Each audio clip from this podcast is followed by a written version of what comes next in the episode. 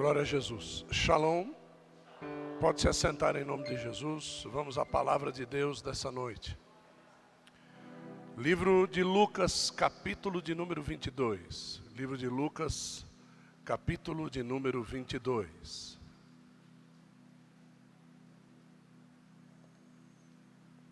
Verso de número 54. Lucas capítulo de número 22, o verso de número 54. Tantos quantos acharam, digam amém. Pergunte para a pessoa mais próxima: Você está pronto? Diga para ele aí: Não vai ser nada fácil hoje, hein?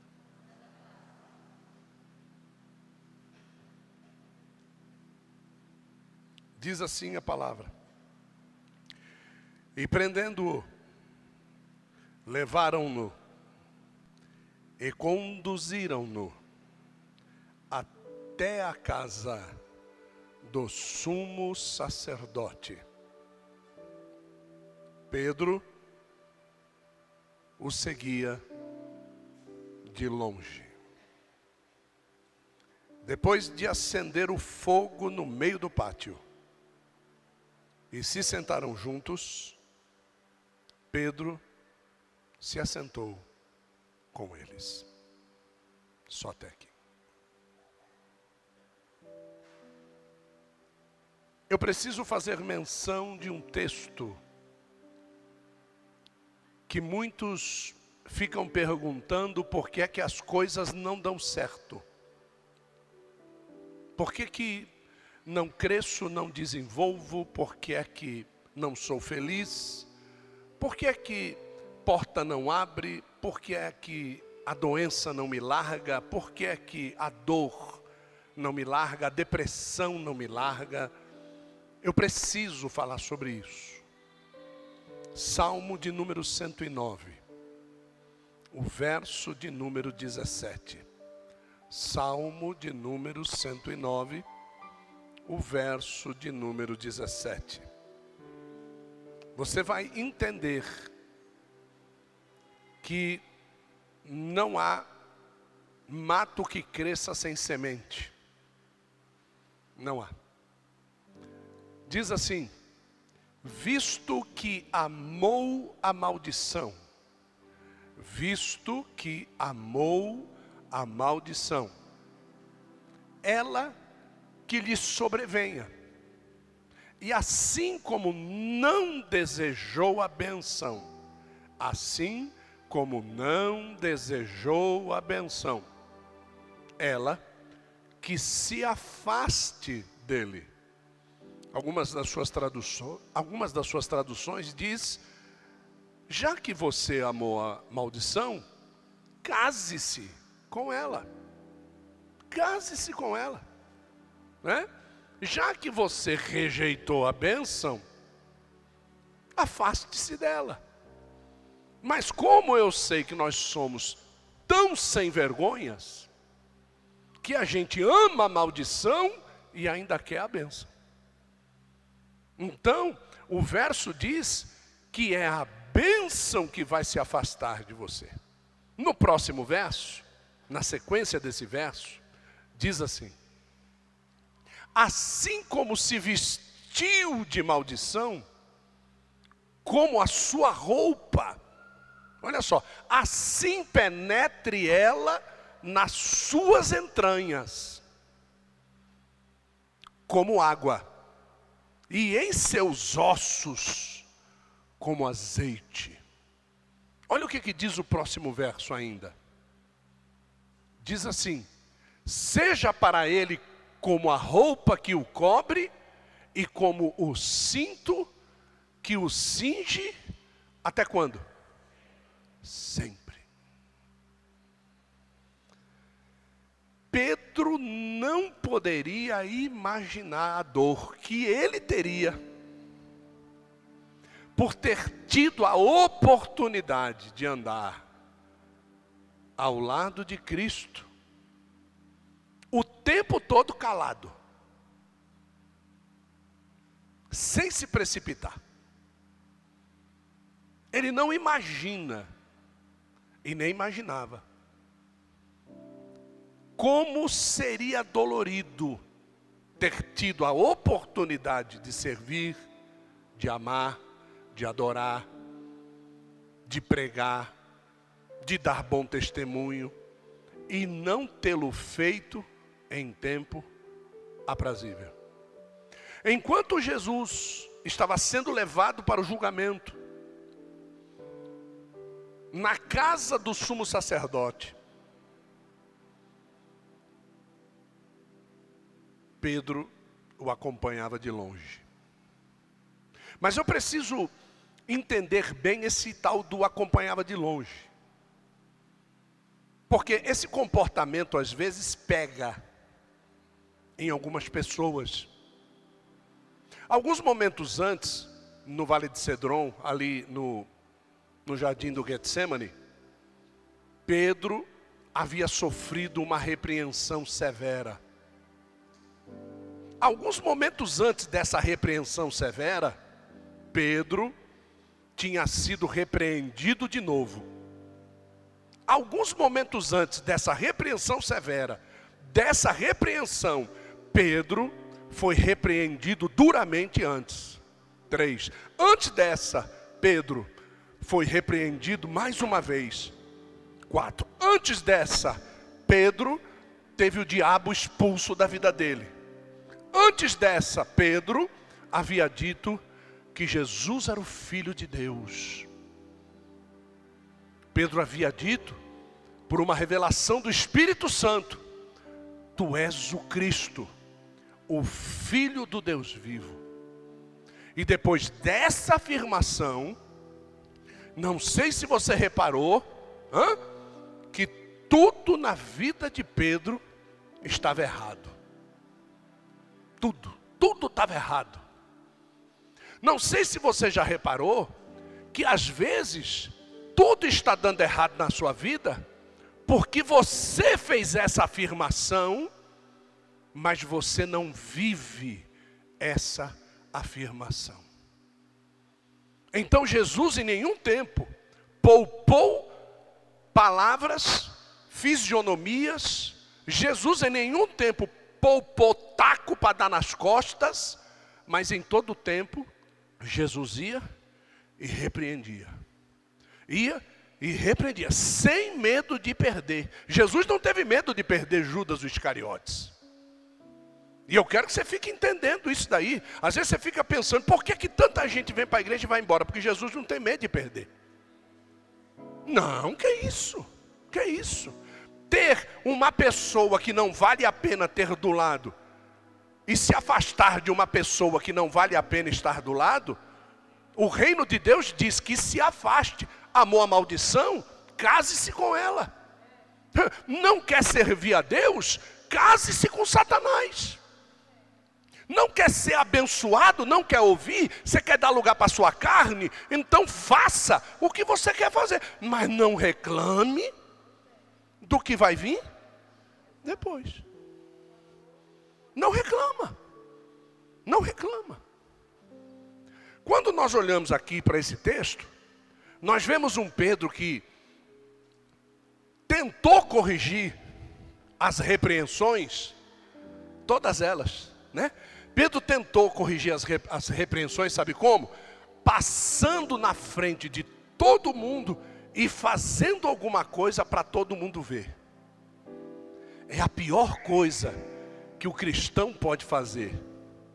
Sabendo ele que ele não vai ter cacife, ele não vai ter punch, ele não vai ter peso para poder segurar a barra.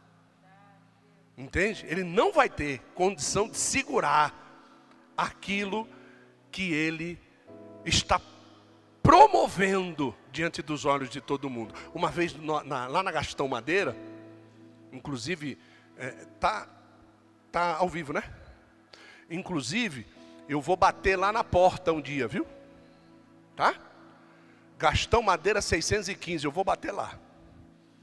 Aí, Lá na Gastão Madeira, nós estávamos pregando o Evangelho, e de repente, de repente, manifestou um demônio. Manifestou, irmão, um demônio. Por que será que Jesus permite que um demônio venha se manifestar na hora que a palavra dele está sendo pregada? Né? Por que será? Aí o demônio pegou uma longarina com cinco lugares na mão, seis, com seis pessoas sentadas, e o demônio pegou e levantou a longarina com as seis pessoas sentadas assim. Imagina os seis. É. Sangue de Jesus tem poder. Não, irmão, nessa hora o sangue de Jesus não tem poder, não. Não. Porque ele permitiu. Ele permitiu. Permitiu. E aí tinha algumas pessoas visitando a igreja. E essas pessoas se lançaram na frente, foram lá expulsar o demônio. Aí foi o primeiro. Em nome de Jesus. Quando ele falou em nome de Jesus, o demônio já pegou ele pela gravata aqui, ó. Já deu uma torcida na gravata, a jugular já inchou. A língua velha já veio para fora, já jogou ele para o lado. E o segundo, para vingar o amigo, já foi lá e já tomou cacete também. E foi o terceiro, e eu nessa querendo ir, Jesus me dizendo: Não vá, fica quieto. Deixa que eu preciso falar com a igreja. Porque às vezes, quando Jesus está falando e a igreja não quer ouvir, ele usa Satanás para fazer a igreja ouvir. Então, depois que estava tudo lá, todo mundo com medo, abriu aquela roda, irmão, no meio da igreja. Parecia aquelas rodas de break, lembra quando dançava break, fazia aquelas rodas no meio, todo mundo ficava dançando lá. Né? É. E o demônio, ah, ah, e a longarina caída no chão. Aí o Espírito de Deus disse assim: Agora vai lá. Vai lá. Aí quando eu desci do altar, a bispa estava atrás, orando. Um grande homem de Deus sempre tem uma mulher orando.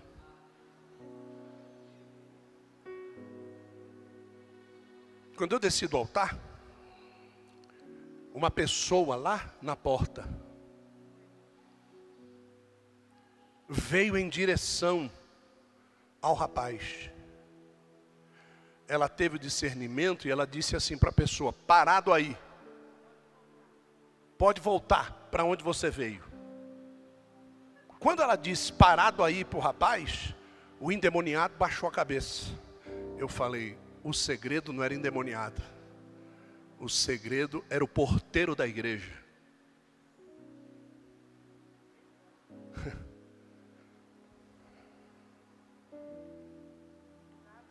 Toda vez que o espírito maligno sai da vida de um homem, ele volta com mais sete piores do que ele. Saía dele, entrava no outro, voltava sete vezes mais forte, saía dele, entrava no outro, voltava sete vezes mais forte, saía dele, entrava no outro, voltava sete vezes mais forte. E a ponte acontecendo, sabe aonde? Dentro da igreja. Jesus estava falando comigo. Aquela manifestação era para Jesus falar comigo. Aí ele disse: Vai lá agora. E eu fui, e eu olhei bem para a cara do endemoniado e disse assim: Em nome de Jesus, me acompanhe. E ele baixou a cabecinha e ele veio comigo no corredor. Eu pedi para trazer uma cadeira, botar a cadeira lá fora. Ele sentou na frente da igreja e eu disse assim: Sem escândalo, tá? Sai dele agora em nome de Jesus. Acabou, largou o Espiritismo aceitou Jesus como Salvador, é presbítero de uma igreja hoje, nunca mais o diabo meteu a cara com esse rapaz. Donizete é o nome dele. Então presta bem atenção no que eu estou lhe dizendo. Seguir Jesus de longe é abrir porta para Satanás agir. Pedro, estando ao lado de Jesus, ele seguia Jesus de longe. Quando é que a gente descobre que alguém está servindo Jesus de longe ou seguindo Jesus de longe? Quando se tira Jesus dela. E ela não tem coragem de entrar por onde Jesus entra. Vou repetir: quando é que eu sei que uma pessoa segue Jesus de longe? Quando arrancam Jesus dela e ela não tem coragem de entrar por onde Jesus entra. A porta da igreja fechou para pregação? Venha para orar. Vem para orar. Vem para trazer a tua oferta, vem para trazer o teu dízimo. Vem para limpar um banheiro. Vem para lavar o chão. Vem para fazer comida. Vem para fazer alguma coisa, vem dar. Vem dar luz de vida. Vem fazer algo. Não siga Jesus de longe. Pedro viu quando manietaram Jesus, mas antes ele arranca a espada, ele corta a orelha de Malco, e Jesus olha bem para a cara dele, e ele diz: Agora ele vai me elogiar. Ele diz para Pedro: Guarda a espada.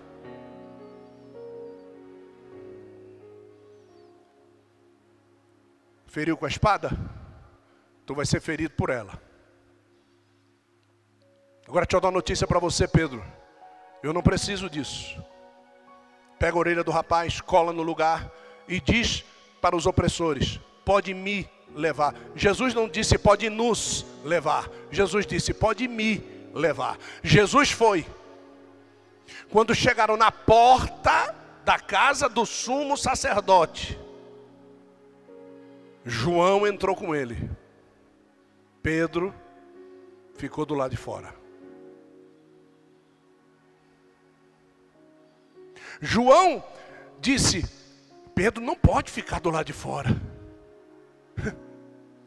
E ele foi até a portaria, disse para o porteiro, que era uma mulher, era uma porteira, disse para ela: Chame Pedro para mim, por favor, ele está aí fora. Ele deve entrar conosco. A porteira, sim senhor, foi lá fora, chama Pedro. Quando ela chama Pedro, ela diz assim: Tu és um deles, né? Ele diz: Eu não. Eu não conheço esse homem. Eu não sei quem é ele, não. Ué. Mas é que João está chamando o senhor lá para dentro. Não, mas. Bom, eu vou lá para dentro, mas eu não conheço ele, não. Eu conheço João. Ele não conhece, não. E chega lá, ao invés de perguntar aonde é que eles estavam, o que é que eles foram fazer, o que foram fazer com meu mestre.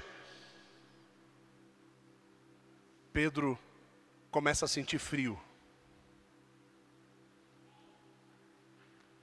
Quem segue Jesus de longe sente frio facilmente. Sente-se frio facilmente.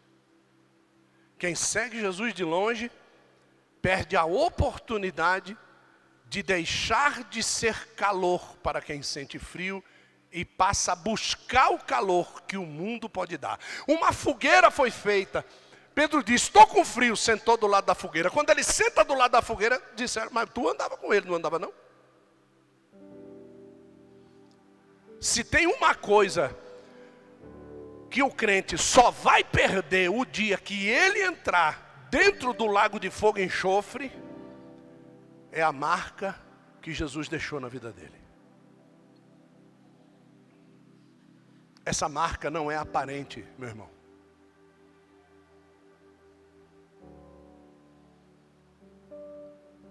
O mundo sabe que você foi tirado do mundo. Viu? Você que está me vendo. O mundo sabe que você já foi tirado do mundo.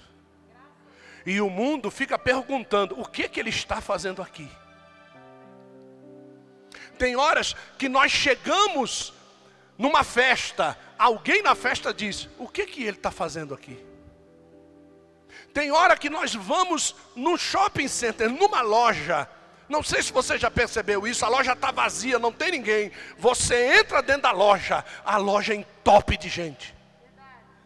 Você fica perguntando, mas por que, que isso acontece? Mas tem outros lugares que quando você entra, o lugar esvazia. Você está marcado. Diga para a pessoa próxima de você, diga assim, você já foi marcado. Agora, ouça bem isso que eu vou dizer para você. O que não entra no pátio do juízo com Jesus, vou repetir: o que não entra no pátio do juízo com Jesus, também não entrará na sepultura com Ele.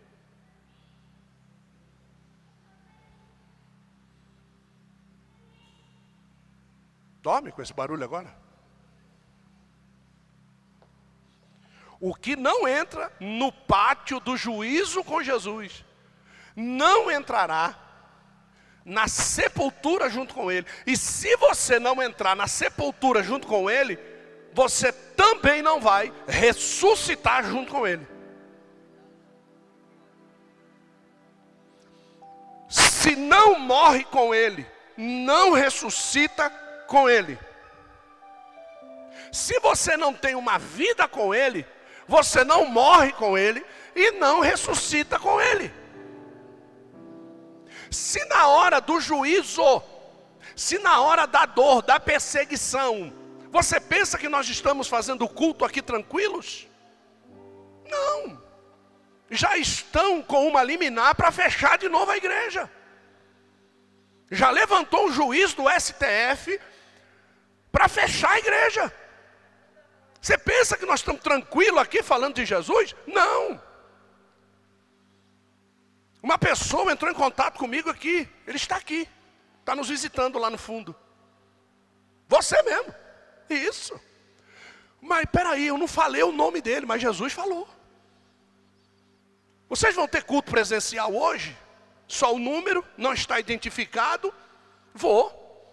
E eu, a primeira coisa, está ele lá, pode perguntar para ele. A primeira coisa que eu perguntei para ele, fala, pai, pai do senhor, falei, Shalom, quem está falando? Ele não respondeu quem estava falando. E eu não deixei de informar, porque ele não deu o nome dele. Eu disse: temos culto presencial às 18 horas. E ele respondeu: obrigado. E eu disse para ela: alguém entrou em contato comigo? Falei, eu não falei. Alguém entrou em contato comigo, não se identificou, mas eu sei o nome dele. Porque às vezes as pessoas pensam que Jesus não fala. Eu sei o nome dele. Então, foi essa atitude que eu tomei. Cinco minutos antes de começar o culto, sabe o que foi que eu fiz? Mandei você fazer o quê? O que foi que eu mandei? Mandei vocês pularem uma fileira. Sim ou não? Porque eu estou ligado com Jesus e vigilante, eu ando junto com Ele.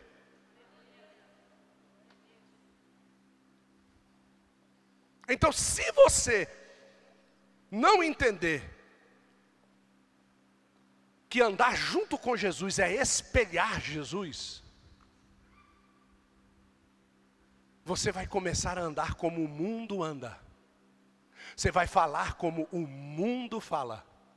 Você vai pensar como o mundo pensa, usando a âncora da Bispa Adriana, você vai aconselhar como o mundo aconselha. Viu? Você vai pensar como o mundo pensa e você vai agir como o mundo age. É. Ou você está pensando que as suas atitudes que a igreja não sabe, o céu não sabe? Ou você está pensando que as palavras que a igreja não sabe, o céu não sabe, mas se você estiver numa igreja que não está ligada no céu, ótimo, mas se você estiver numa igreja que está ligada no céu, a igreja sabe exatamente aquilo que você pensa que a igreja não sabe. A igreja está ligada no movimento. Igreja que eu falo não é o pastor, eu estou falando corpo. Viu? Eu estou falando corpo. Corpo. Nós somos corpo, nós não somos corpos. Se você pisa na bola no dedinho, a cabeça sente. Se você pisa na bola com um cotonete ferindo o interior da tua orelha, o corpo todo sente. Não fique pensando que você é um desgarrado, que você faz o que quer e ninguém tem nada a ver com isso. Então vá viver numa quadra de escola de samba, porque lá você vai poder xingar, dar tiro, fazer o que quiser, mas dentro da casa do Senhor, respeite a comunhão do Espírito.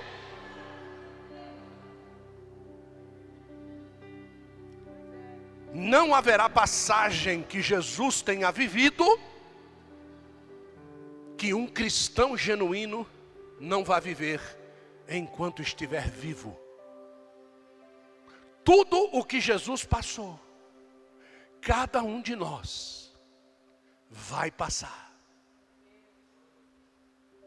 E posso dar uma notícia para você, não sei se você vai glorificar Deus.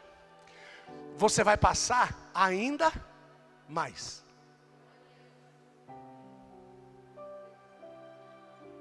Porque Jesus passou três anos, eu já sou crente há 32.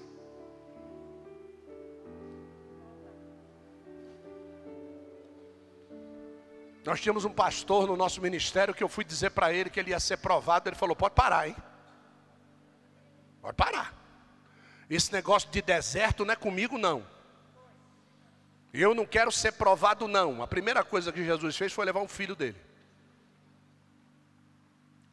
A segunda coisa, ele achava que ele era empresário, tinha lá uma oficina, aquele negócio todo, uma milionária com uma Mercedes zero quilômetro, que o seguro ia oficializar o seguro do carro na parte da tarde, parou uma Mercedes para fazer uma, uma, uma checagem lá de manhã cedo, o ladrão, pá, levaram a, o, o carro, não quando ela parou na calçada, quando ela entrou dentro da oficina. Perdeu a oficina para pagar a Mercedes. Porque quem não quer viver provação com Jesus, vai viver queira ou não queira. Então, às vezes, a gente fica achando que crente é abençoado. É. Diga, é. Diga, quando ele não ama a maldição. Quando ele não ama a maldição, ele casa-se com a bênção. Mas quando ele ama a maldição, ele casa-se com a maldição. Eu vivo dizendo, se vocês forem casar-se, digo lá para o Gabriel, digo lá para o Samuel, se vocês forem casar-se, analise o que é que você está trazendo para a sua vida. Porque eu e a mãe de vocês estamos abençoando vocês enquanto vocês estão debaixo da nossa júdice. O dia que vocês saírem debaixo da júdice é porque vocês amaram alguma coisa. É aquilo que vai te sobreviver case-se com ela. Então você precisa ter a certeza de que se você segue Jesus de perto ou se você segue Jesus de longe.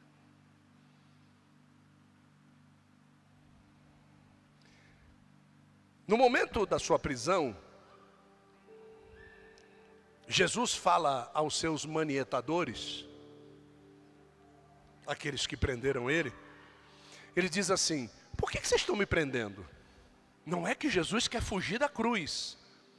Jesus ele está querendo fazer com que a palavra entre na cabeça deles, para que eles não sejam amaldiçoados por aquilo que eles estão fazendo. Então, às vezes, o que Jesus quer fazer com a gente, com a palavra que ele transmite nos cultos, é fazer com que a gente não seja amaldiçoado.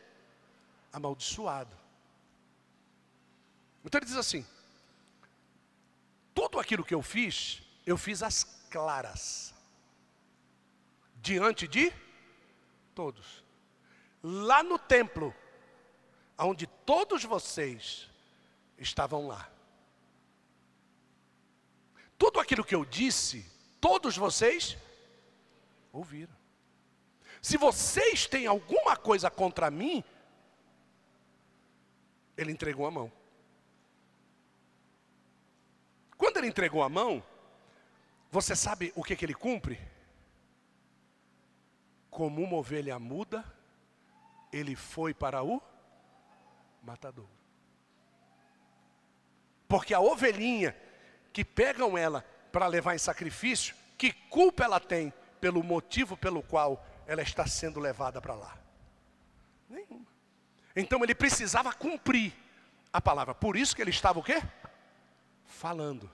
Então tem coisas que Deus ele está falando conosco para que quando acontecer as coisas na sua vida, você não tenha como perguntar por quê. Porque ele disse perfeitamente o que ia acontecer. E ele está dizendo isso, gente, com os discípulos atrás dele. Tá? A orelha de Malco ainda não tinha sido cortada. Quando vão e passam a algema na mão de Jesus, Pedro sai de trás de todo mundo e Malco é que está com as correntes nas mãos. E Pedro entra na frente de Jesus, Pedro está entrando na frente de que ato? De um ato profético.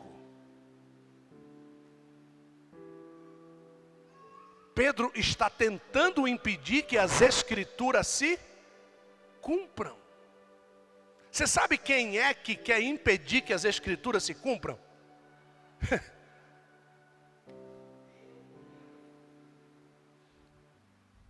Como é triste quando um cristão quer impedir que as escrituras se cumpram.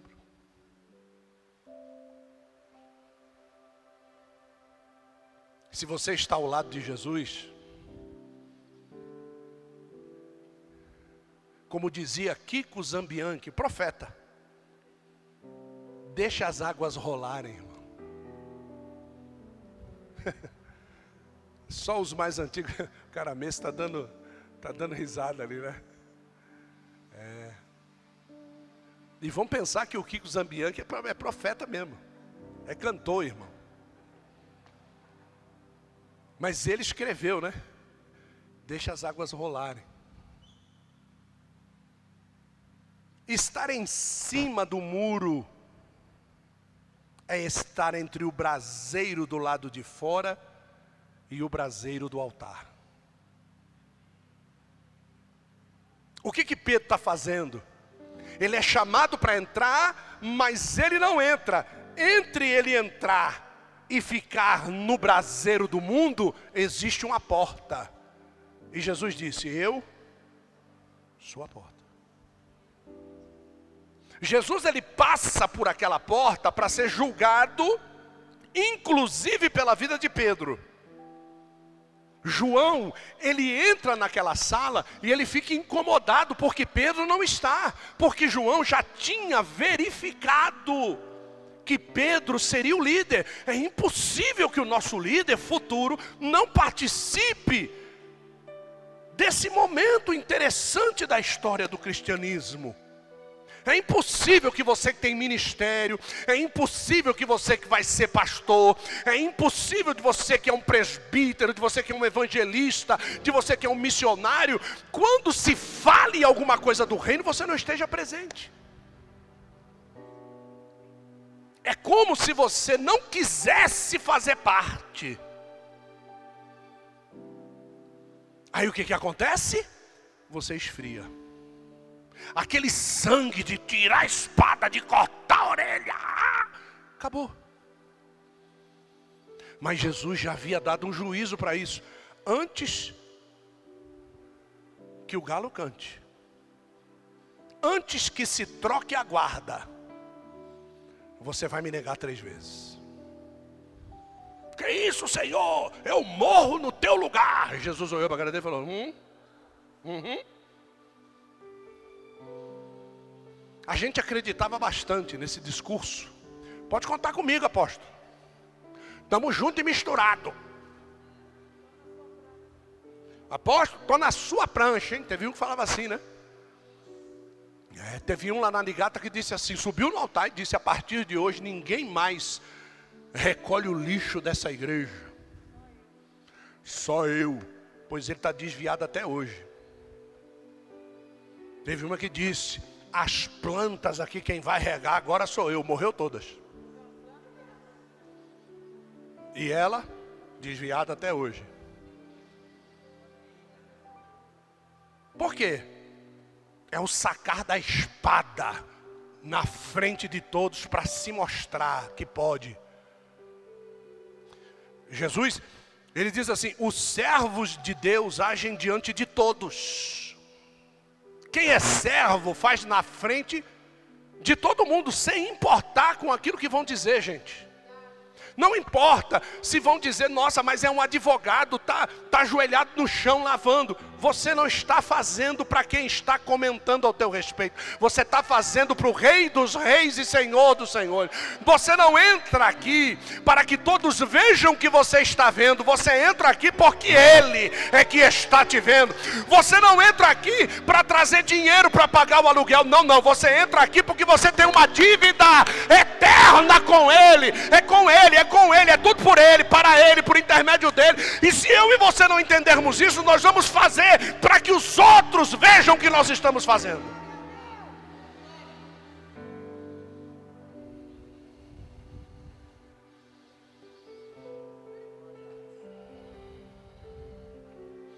Pedro vai se assenta do lado da fogueira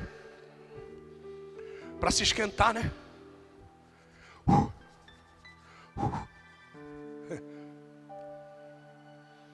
Mas existia dois fogos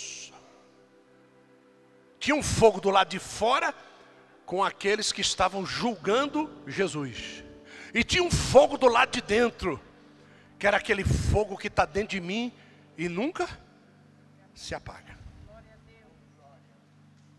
Esse fogo era aquele fogo que Pedro se aquecia e ele não sabia de onde vinha.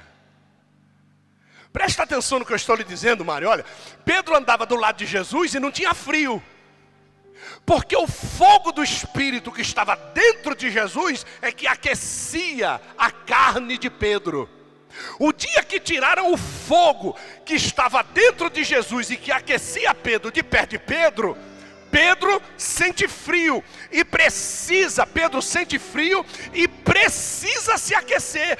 Quando ele vê um fogo aceso, ele senta do lado do fogo. É assim que acontece com quem se afasta da igreja. É assim que acontece com quem se afasta de Jesus. Ele tinha alimento espiritual, ele tinha alimento físico, ele tinha porta de emprego, ele tinha tudo. Ele se afasta, começa a sentir frio. Primeiro fogo que ele acha, ele senta do lado para se aquecer.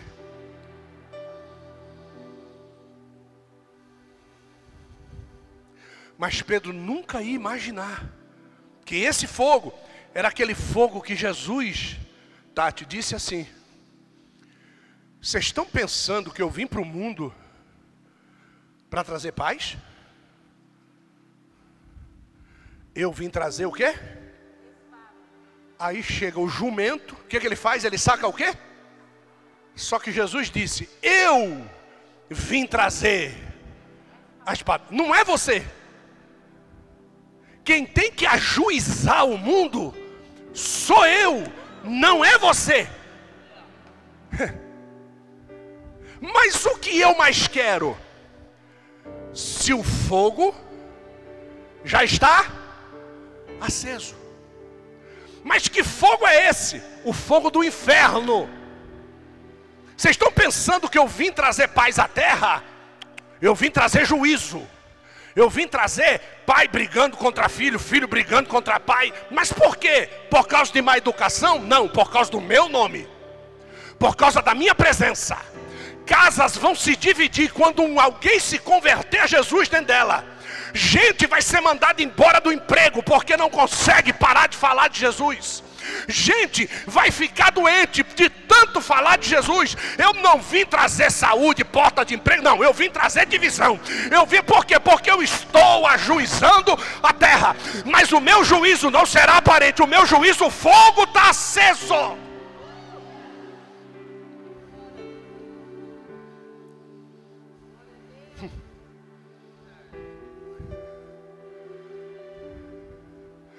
Mas existia algo sobrenatural com quem andava perto dele.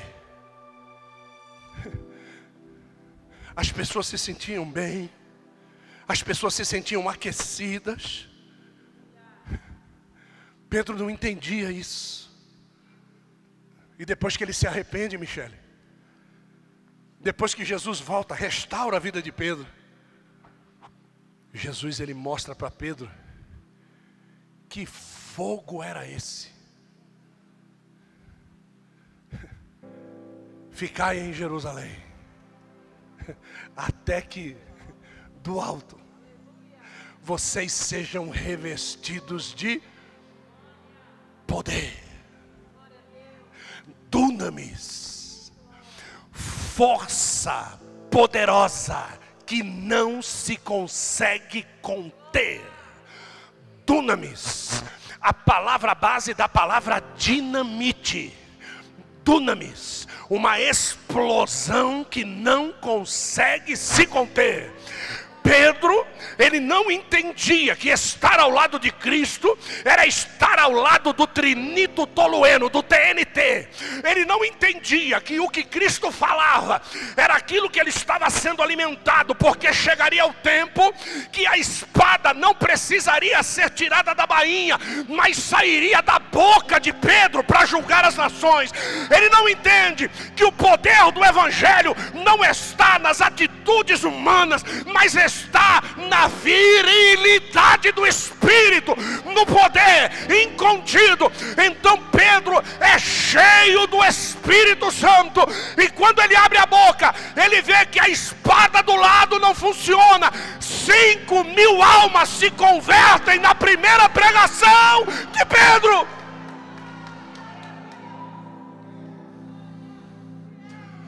Sabe por que, que você não ganha ninguém? Porque não tem o Espírito.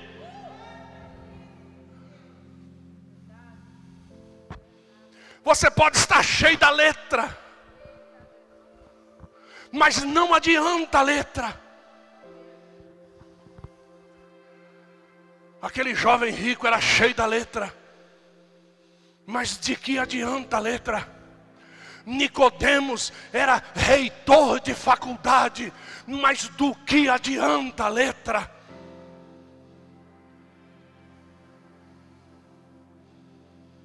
Jesus ele está tentando passar uma mensagem antes da morte. Antes da porta da sala se fechar. Você tem que decidir morrer com ele antes da porta se fechar. Olha o que Jesus está dizendo. Apertado e estreito é o caminho que leva à salvação. Largo e adornado é a estrada que leva à perdição. porta da casa do sumo sacerdote.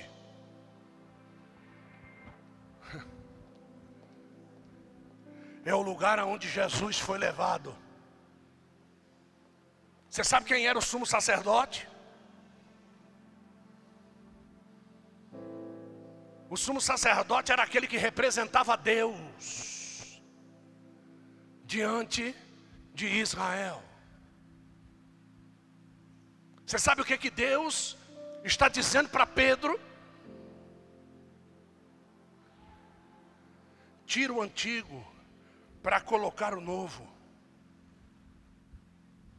Quando o sumo sacerdote vai receber Jesus, você sabe o que, que acontece dentro da sala?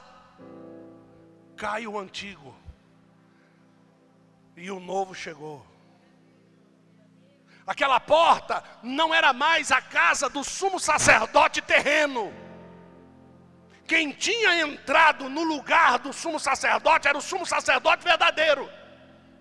Só que Pedro tinha medo do sacerdote terreno, porque o celestial ele seguia de longe.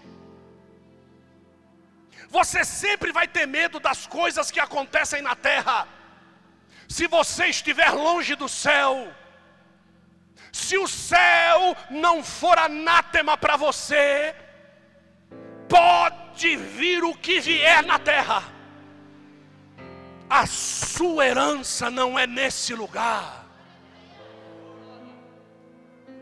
Não fique pensando que hoje você vive vida. Você vai começar a viver, você vai nascer o dia que você morrer. O teu calendário do céu inicia o dia que você morre aqui. Espere viver o céu na terra, matando a sua carne aqui, porque já está programado o dia que os bichos vão comer tua carne, e você não vai ter vivenciado o céu na terra. Quando morremos aqui, nascemos para lá. Você fica perguntando como é que esses homens de Deus podem sentir tanta presença de Deus, porque eles decidiram morrer aqui. Os bichos não tiveram poder de me comer antes do Espírito tomar a minha vida. Por isso que Jesus diz assim: ninguém pode matar a minha vida, sou eu que a dou. Por quê? Porque ele não vivia os prazeres dessa terra, ele não se assentava na fogueira dos ímpios. Bem-aventurado é o varão que não anda pelo conselho dos ímpios e não se assenta na roda dos escarnecedores. Antes, o seu prazer está em servir ao Senhor.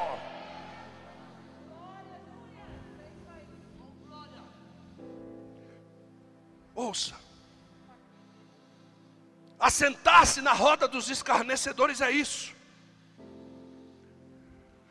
é estando com frio pela distância de Jesus, buscar o aquecimento do fogo que faz a minha carne sentir o prazer do calor. Isso é o assentar-se na roda dos escarnecedores.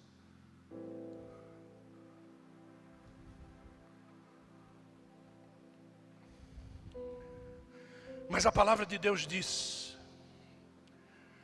que o fogo de dentro da porta, ele não queima.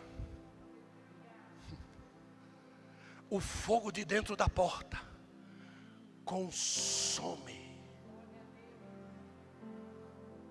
O fogo de dentro da porta, sabe o que faz? Some junto. Consome. Some junto. Some em consonância. O fogo que queima e deixa cinza, ele sumiu junto. O que está pegando fogo agora é mais material.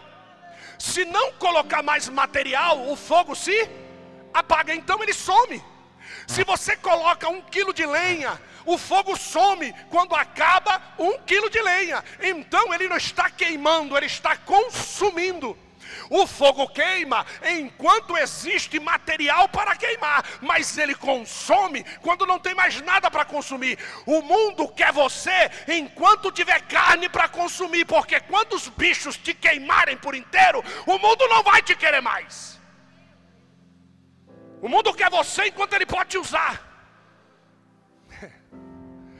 Antes de você nascer, Jesus já queria você. É muito fácil amar as pessoas por aquilo que ela pode nos dar. Muito fácil. Muito fácil beijar quem está cheirando perfume, gostar de mulheres que têm curvas esculturais, gostar de homens que têm barriga de tanquinho. Aí é muito fácil, é muito gostoso, é muito lindo viajar, prazer na comida. Isso é muito gostoso.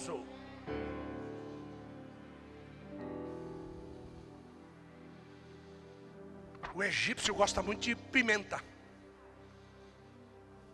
Nós tomávamos café da manhã no Egito, tudo apimentado.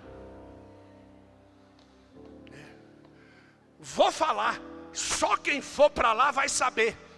Do lado da garrafa do café tem um vidro de pimenta. Para botar pimenta no café. Viu? Gosta muito de condimentos, gosta muito de temperos picantes, coisa gostosa é. Ó o mistério de Deus. Presta atenção no que eu vou lhe dizer, viu? Eu vou pregar isso no domingo de Páscoa, mas eu preciso dar pelo menos uma paninha. Aí Deus precisa libertar o povo dos condimentos. Deus precisa libertar o povo da pimenta. Deus precisa libertar o povo daquelas mulheres sensuais que gostavam de dançar, aquelas mulheres cheias de pintura, aqueles negócios tudo lindo, aquelas esculturas faraônicas. Deus precisava libertar o povo. Então o que, que Deus diz para o povo? Faça o pão sem fermento, viu? E não ponha pimenta nenhuma. É através desse matsak que eu vou vir até vocês. Uma semana, faça isso. E no último dia, mate o cordeiro. O corpo de vocês estará pronto para receber o sacrifício, quando a carne de vocês não estiver mais condimentada com o tempero desse mundo. Quando não houver mais gostinho do mundo, pode receber o cordeiro, porque ele vai trazer livramento sobre a minha vida e sobre a tua vida. Aí chega Paulo e diz assim: se você estiver com fome, come em casa, porque aqui não é lugar de ketchup e mostarda. Porque eu vou, posso contar, posso falar assim ou não? Porque se botar um vidro de ketchup e mostarda na mesa aqui, se botar um vidro de Coca-Cola, viu? Ou uma bandeja com Coca-Cola e uma bandeja com vinho, olha. Porque eu não consigo viver sem isso. Eu não consigo viver sem isso. Você já está seguindo o Cristo de longe, ó. O teu discurso é: eu não consigo viver sem Cristo. Esse é o teu discurso. Não, mas eu não consigo viver sem o teu marido. E o dia que ele morrer? Se tu for nova, posso dar notícia do que vai acontecer ou não precisa? Eu não vivo sem a minha mulher. Se tu for novo, posso dar notícia do que vai acontecer? Se bobear, eu dou até a quantidade de dias, não vai ser nem mês. Porque enquanto caiu doente no leito, os olhos já começou a crescer a carne já começou a queimar. Por quê? Porque não está queimado pelo fogo do Espírito, está queimado na fogueira fora da porta. Eu disse que não ia ser fácil, porque para chegar na ressurreição, ele disse: o caminho que leva à salvação é apertado, estreito. Mas quando entramos no pátio, na companhia de Jesus.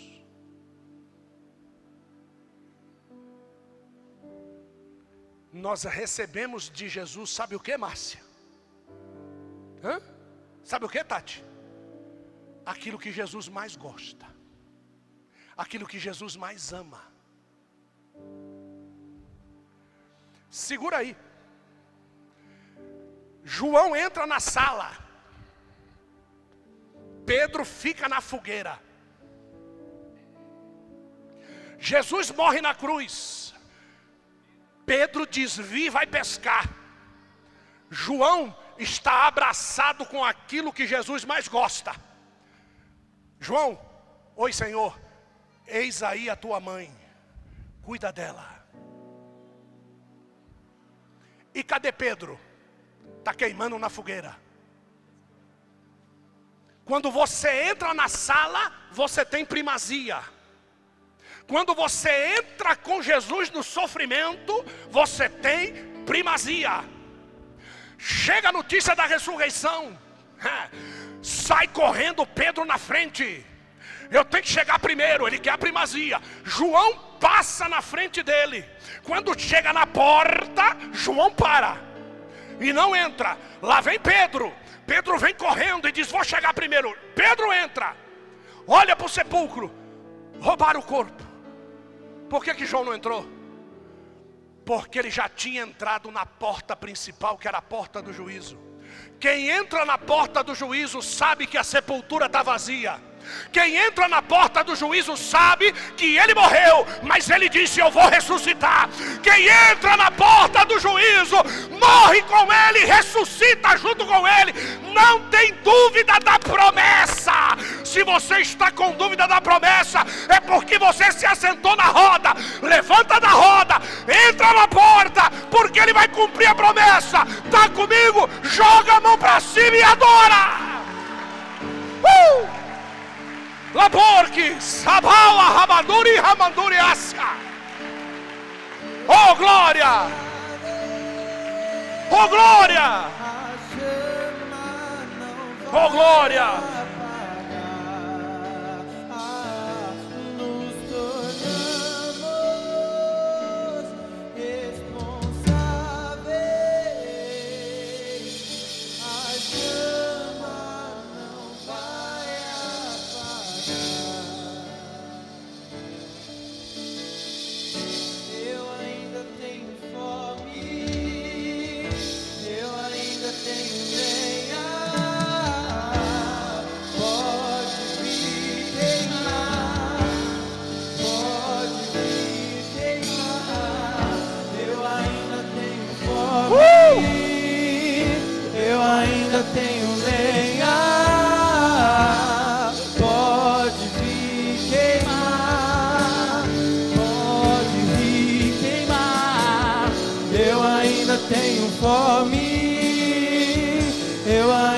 Tenho lenha,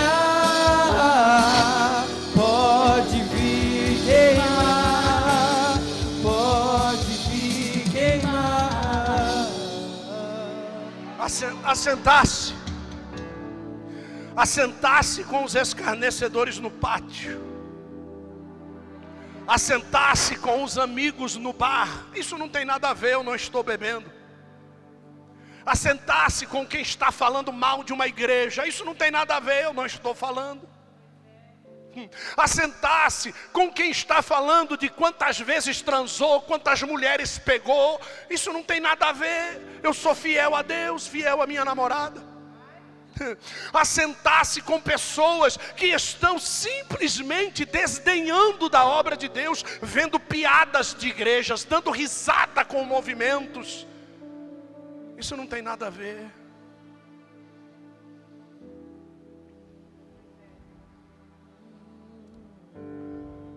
Eu me lembro muito bem de uma passagem que um servo de Deus que andava junto com um profeta.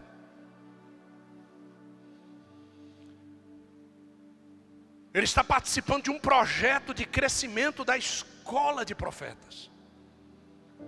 Ele não está participando de um, de um projeto de crescimento de um centro de umbanda, não. Ele está participando de um projeto de crescimento da escola de profetas de Eliseu, que era a escola de Elias, que já havia sido a escola de Samuel. Agora Eliseu está na frente. A unção dobrada traz um crescimento para aquela obra fantástico. E a casa já não serve mais. Arrumaram um terreno próximo do Jordão e foram construir uma nova casa. E quem vai comunicar isso ao profeta diz assim: O senhor aprova a construção? Lógico que aprova. Podem ir lá fazer. Não. Nós queremos o senhor junto com a gente. Dura é quando a gente quer fazer as coisas longe do profeta sem a anuência do profeta, não vai vingar. Não vai vingar. Viu? Então eles, vamos, e ele foi. Cada um saiu catando cavaco. Por quê? Por que essa pressa? Porque o profeta estava junto. Entendeu? Eles tinham machado, eles tinham serrote, eles tinham talhadeira, eles tinham martelo, eles tinham tudo. Mas tinha alguém ali que saiu para pedir uma ferramenta emprestada. Empresta aí para mim essa ferramenta. Eu preciso cortar essa madeira. O profeta está ali, ele vai me ver. Então ele começa, pá, pá, Aí o machado, ó. E ficou só com o cabo na mão. Eu acho até por revelação que eu, eu, eu sei o nome. Eu sei o nome desse cara. A Bíblia não diz quem é, mas por revelação, Edeilson, eu sei quem é ele. Posso dizer o nome? Posso dizer sim ou não? O nome dele é Danal. Danal. É, o nome dele é Danal. Ele ficou com o cabo na mão, aí alguém gritou o quê?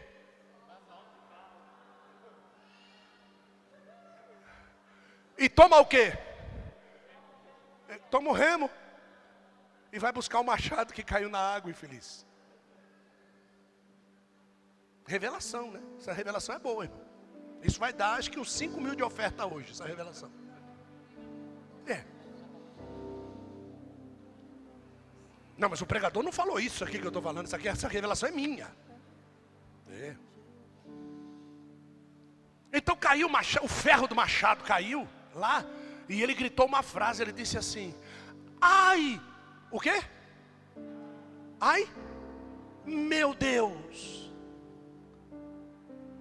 Por que, que ele não clamou por Deus antes de buscar o machado emprestado?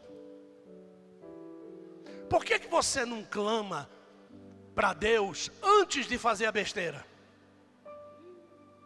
Você vai clamar depois que o ferro.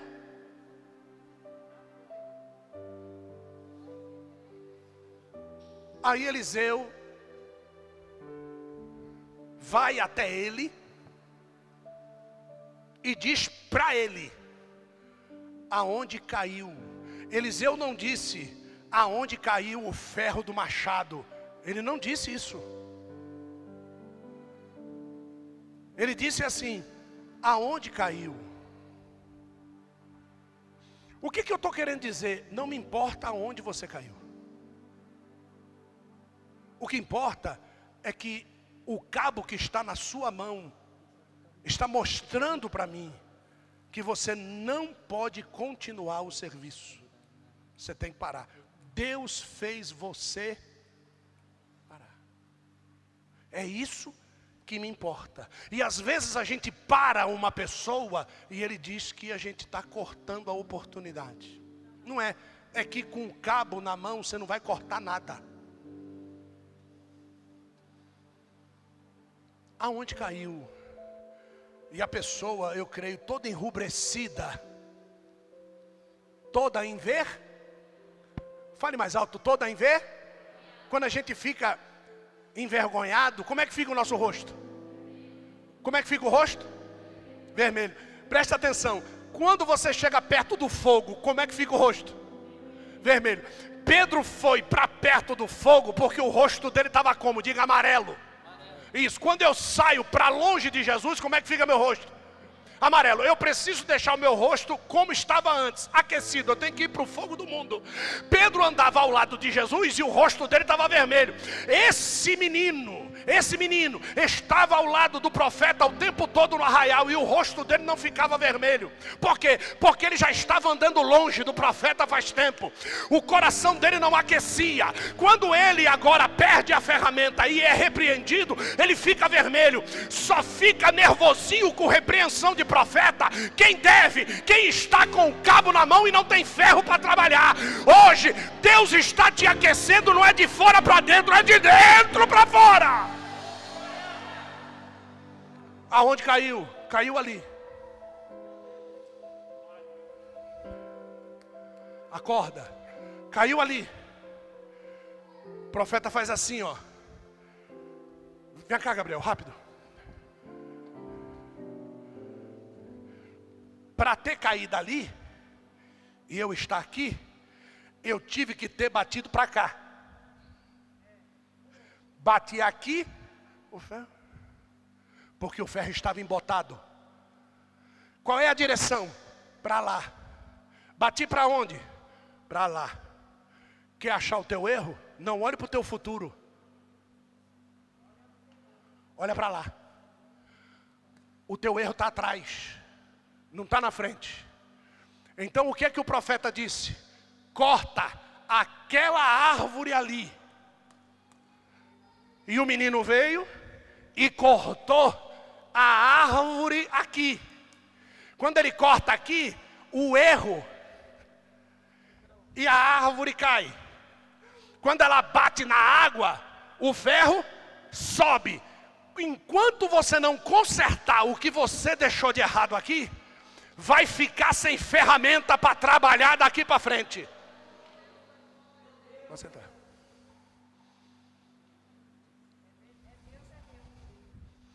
Conserta aqui. Aqui. Vai, volta aonde você errou. Conserta e prossegue. Prossegue. Sabe, obrigado, filho. Sabe por que é que precisa de banco na igreja? Para o povo sentar e não fazer? Porque ele não quer consertar. Ele não quer se arrepender. É isso aí. Enquanto a árvore está aqui, você não consegue entender que ela vai crescer, ela vai dar fruto pessoas vão comer desse fruto. Viu? Essa árvore vai dar sombra, pessoas vão se encostar na árvore do teu erro e vão ver a tua careca queimando lá na frente. E eles estão encostados debaixo da sombra do teu erro. Enquanto você disser, foi Deus que me mandou, e Deus não mandou, enquanto você não voltar lá, e você quebrar isso aqui, para você apanhar o machado lá, você não vai dar um passo para frente. Um passo. Pedro não iria dar o passo de jeito nenhum e ia desviar mais sete com ele. Só que Jesus não pegou os sete. Jesus pegou quem? Pedro. Vem cá. Senta comigo aqui. O que, que você tem para me servir? É, a gente passou a noite toda pescando, né? Já sei, para de desculpa. Você é cheio de desculpa. Você disse para mim que você não ia me largar de jeito nenhum. Lá no pátio você se assentou com o escarnecedor.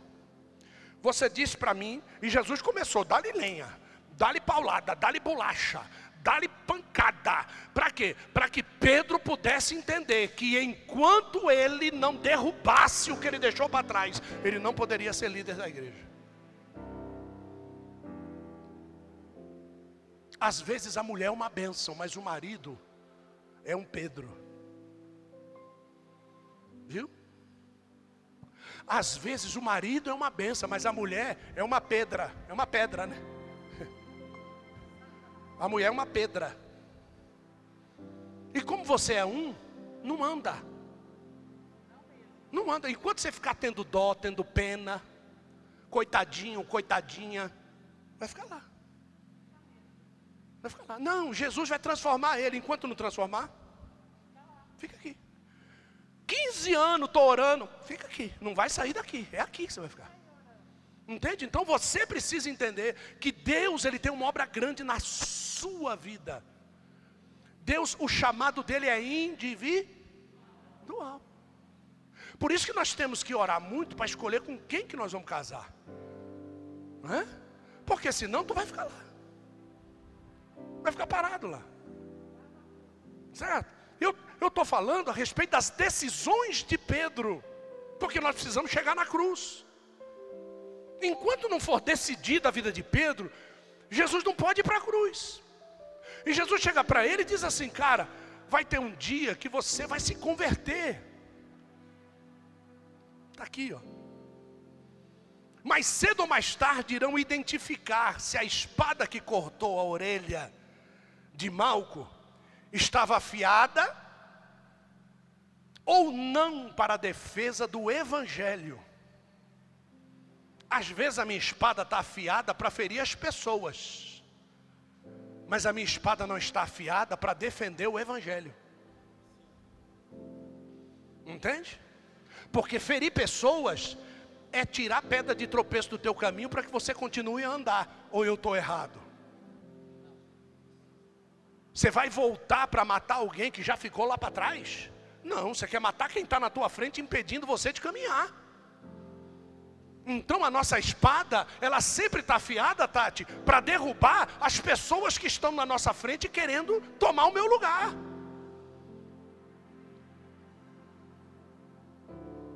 Então eu preciso saber se a tua espada está afiada pelo motivo correto. Se você que está me assistindo aí, tem afiado a tua espada com o motivo correto. Você está defendendo o Evangelho ou defendendo-se com o Evangelho? O que, que você está fazendo? Você está usando o Evangelho para se defender e mascarar o teu caráter? que é um mau caráter, ou você está defendendo o evangelho dos mau caráter. O que, que você está fazendo? E Jesus precisava acertar esse negócio com Pedro.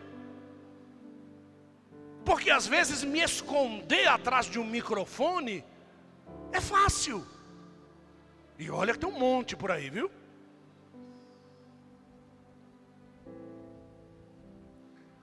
andava com Cristo, mas o discurso era diferente do coração.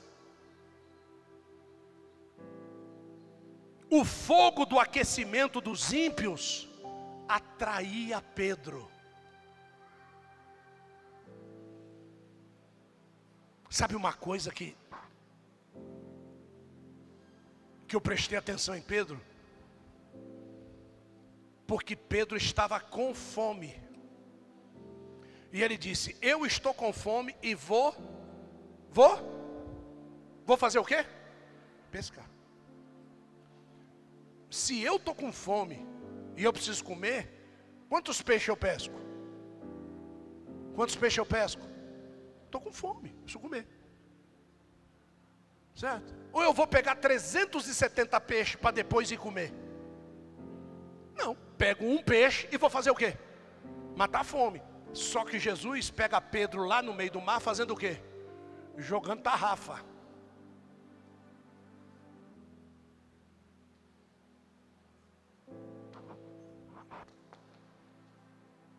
Tem um monte de crente aí, né, jogando tarrafa.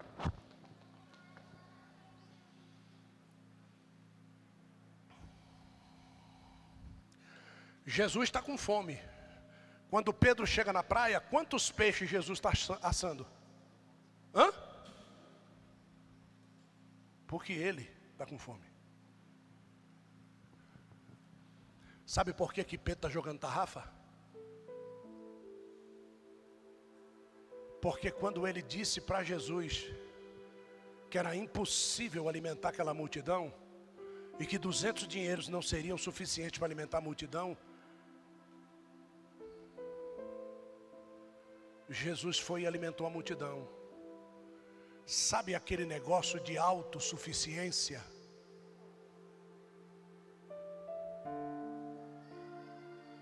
Ele está pensando que eu preciso dele? Eu vou mostrar para ele quantos peixes eu vou pegar.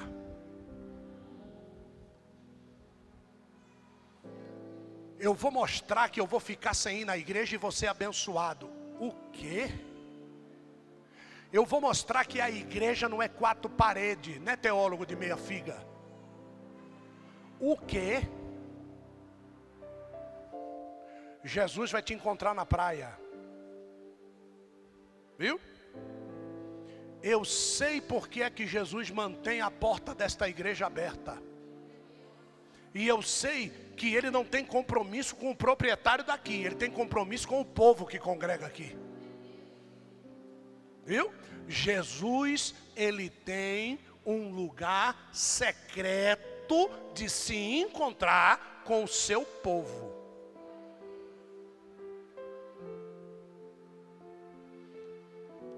Ser identificado no meio dos ímpios amedrontou a Pedro. A gente fica sem medo enquanto alguém não diz assim: Eu te conheço, hein?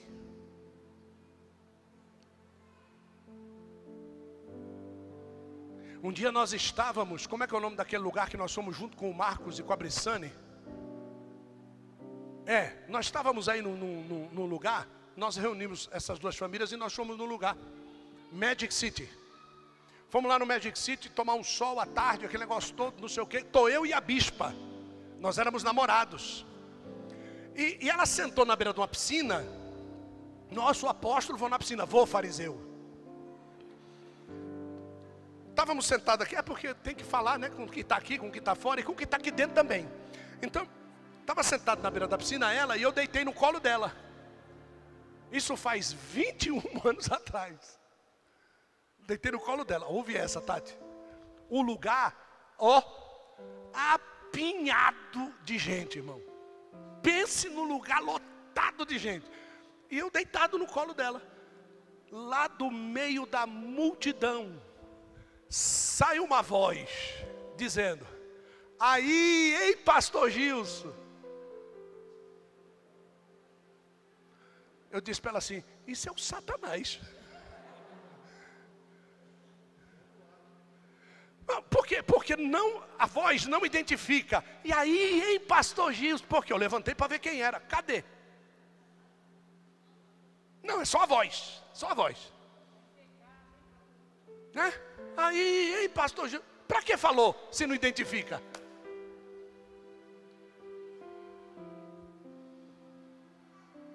Fomos pegar um Uber aqui outro dia.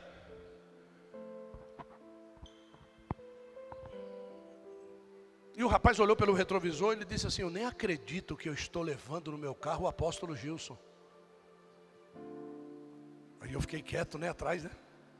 Sabe aquela cara de. Amém, irmão. Louvado seja Deus. O senhor não vai lembrar de mim. Eu falei, não mesmo. Máscara, escuro.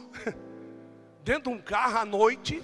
Ele diz assim: 12 anos, 12 anos atrás o Senhor orou pelo telefone para minha noiva. Ela tinha acabado de sofrer um AVC hemorrágico e os médicos disseram que ela ia morrer.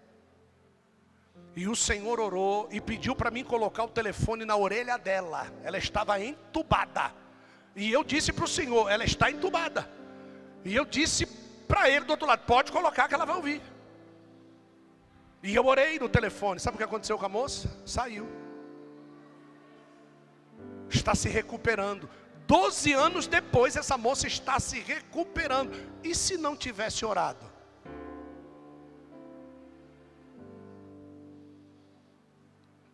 Estava no meio de um shopping center Dá para ouvir a voz do som daquelas caixas do shopping center. Parei no meio do shopping center, levantei um clamor no meio do corredor. Porque quem anda com Jesus não tem medo de ser identificado no meio da multidão. Não tem medo. Quem está de mão dada, de braço dado, dando beijo e vê um crente larga,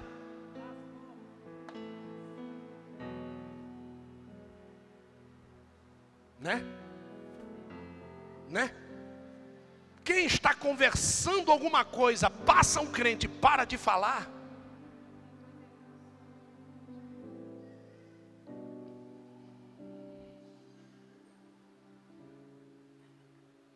Pedro precisava se converter. Jesus tinha razão, Pedro.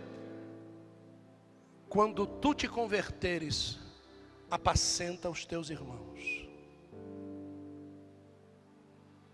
A posição da dúvida e da indecisão traz consigo amargas lágrimas, traz consigo depressão.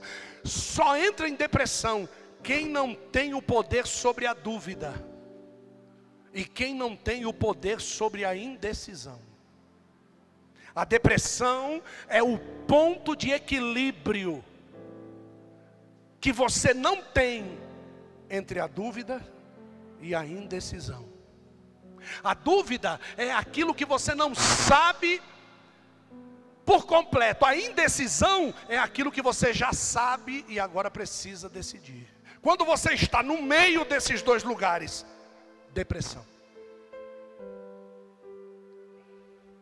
Esta é a doença que vai matar bilhões na terra. Enquanto eles não se decidirem a, a ir ao lado de Jesus, eles sempre vão ficar entre a dúvida e a indecisão. Sempre vão querer saber a respeito do dia de amanhã e nada lhes será anunciado. Nós sabemos de tudo. A Bíblia diz assim: Vós tendes o Espírito Santo e sabeis de todas as coisas. Mas mesmo sabendo de todas as coisas, às vezes a gente entra até numa depressão. Termino dizendo: a glória de se entrar na porta do julgamento. Me lembro bem da entrevista que fiz na Zé Abraão Boveri, aqui em Guarulhos. Sentamos dentro de uma sala, acho que 18 pessoas, se eu não me engano. 15, 18, acho que era 18. E o diretor de RH disse assim: Nós somos uma empresa sueca. E nós somos a religiosos. Nós não permitimos a manifestação de intenções religiosas dentro da nossa empresa. Ele disse isso. Depois veio a pergunta: Qual a sua religião? E a pessoa dizia: Sou ateu. Qual a sua religião? Eu não tenho religião definida. Qual a sua religião? É, eu digo que sou católico, mas nem na igreja eu vou. Qual a sua religião? E foi perguntando, chegou em mim, qual a sua religião? Sou crente, cheio do fogo e do Espírito Santo. Aí a pessoa perguntou para o próximo. Ele não me chamou atenção, porque eu disse a verdade. Porque aquilo que ele disse não tinha nada a ver com aquilo que eu era. Sabe quando você tem oito fases? Essa era a primeira e as outras sete não existiram e eu fui o contratado. E o CEO aqui de Guarulhos era um pastor. E a pergunta era para identificar quem tinha que entrar? Você consegue entender que Deus ele vai promover isso na sua vida? E se você tiver medo de entrar na porta, você vai ficar do lado de fora? Hum? E que vai ter situações que não vai ser para entrar, vai ser para sair. Ele vai dizer para você: pede demissão no meu nome. E você vai ter que pedir demissão no nome dele mesmo. Sabe que o evangelho, ele vai trazer esses momentos para você? Ele vai trazer essas decisões para você tomar na sua vida, e esse momento de pandemia é um momento de decisões. É um momento de decisões. Se você está sofrendo aqui, não adianta pegar o carro e viajar. Deus tem alguma coisa com você aqui. Esse sofrimento aqui é para te lapidar aqui. Não é para você sair fora, porque esse sofrimento vai te pegar depois. Se Deus tem uma obra contigo, passe pelo que Ele está colocando diante de você. Não fica dizendo que é o diabo. Que bexiga de crente é você que o diabo tem acesso dentro da tua casa? Que bexiga de crente é você que o diabo tem acesso às tuas finanças, o diabo tem acesso ao teu coração, o diabo tem acesso ao teu psique, o diabo tem acesso às paredes da tua casa, o diabo tem acesso à tua louça que fica caindo, as portas ficam batendo na tua casa. Oh, tu, tu tá morando aonde, mano? Que isso? O que, que o diabo está fazendo? O diabo faz nada. Crente que tem Jesus Cristo, o diabo se afasta dele. Ah, mas eu não vou ser tentado, vai, mas resista ao diabo e ele vai fugir de você. Agora não fica sentado na aparência do mal, porque o bicho vai pegar para o teu lado, você não vai resistir à quentura da fogueira do mundo. É só um beijinho, não tem problema. É só uma passadinha de mão, não tem problema. Não tem? Você é noiva do Cordeiro, você é noivo, você é representante de Cristo na terra. Você tem a palavra dele no teu lábio.